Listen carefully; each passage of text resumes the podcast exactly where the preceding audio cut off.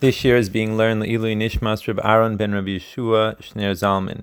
So now that the Kohen Gadol has finished the avoda of the blood, he goes back over to the goat that's in the Azara. It says like this: Balo etzel ha'seir hamishtaleach v'soymech shtei yadav alav. So he goes over to the goat that was going to be sent to Azazel. He leans both of his hands on this goat, and then he proceeds to confess for the sins of the Yiddish people. This is what he would say: Ana Hashem, Hashem, please Hashem.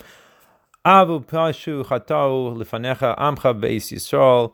Uh, your nation, the Yiddish people, have sinned in front of you in a, in a deliberate way, a rebellious way, mistakenly. Ana Hashem, please, in the merit of Hashem, your name, kaperna la of Hashem hatayim, please forgive, excuse me, their deliberate, their rebellious and mistaken sins. Sha'avu uh, shepashu shechatau lefanecha amcha beIsrael that they have sinned in front of you, the Yiddish people. Kakasu b'teres Moshe avdecha leimor, as it says in the Torah of Moshe, your servant saying, Ki bayom hazeh yechaper alehim, that on this very day you will atone for them, letahir eschem kol chatosechem lifnei Hashem titaru, that all their sins will be purified and it will be in front of you, Hashem, before Hashem. Uh, shall they be purified? The Kohanim and the people that were standing in the Azara, because they would use specifically when he said Hashem's name, the complete name of Hashem. So they would answer, um, that when the name, the explicit name of Hashem came out of the mouth of the Kohen Gadol, they would kneel down, they would bow, and they'd fall down on, on their faces, and they would say, Blessed is Hashem, the glorious kingdom, forever and ever.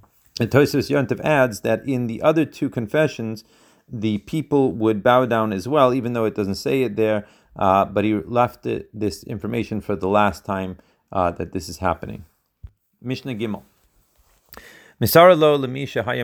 Now the Kohen Gadol, after he confessed over the goat that was going to Azazel, he handed over the goat to the person who was going to take it to the cliff which the goat would be thrown off of. Now it discusses this idea. Hakol kasherim lahalicho. Everyone was fit to take it out to this cliff. Elisha asu gedolim keva v'lo hayumanichem es Yisrael lahalichu. However, the Kohanim Gedolim made a rule that they would not allow anyone that was not a Kohen to take the goat out to the cliff. Amar Rabbi Yossi, Rabbi Yossi disagrees with this, and he says, Arsala Haya. It once happened that a person named Arsala, who happened to be Yisrael, in fact did take it uh, on all the way to the cliff.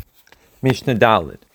The Kevish Asulo, they made a bridge or a ramp type of uh, structure that went uh, uh, from the Azara out um, to the walkway of where he was going to be walking to. Why did they do this? Mibnei ha-bavlim misalshim l'sa'ara v'imrim lo tol v'tzei tol v'tzei. They protected him because of the Babylonians. Now, actually, they were people from Alexandria. The Gemara explains, however, they were called the Babylonians because the people of Eretz Yisrael had a lower opinion of them, and therefore they called them by this name. They would pull his hair, and they would say to him, "Take the goat, take and leave, take it and leave." And the idea was that since the sins of the Yiddish people were on this goat, they wanted to go as quickly as possible to throw the goat off of the cliff.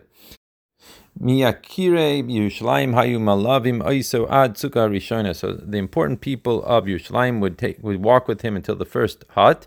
And now it describes how these huts were set up. Esther Sukkos Yerushalayim Ba'ad Suk. There were ten huts actually set up from Yerushalayim until the cliff that they would throw the goat off of. Tishim Ris Shiva Mechze Lekol Milah.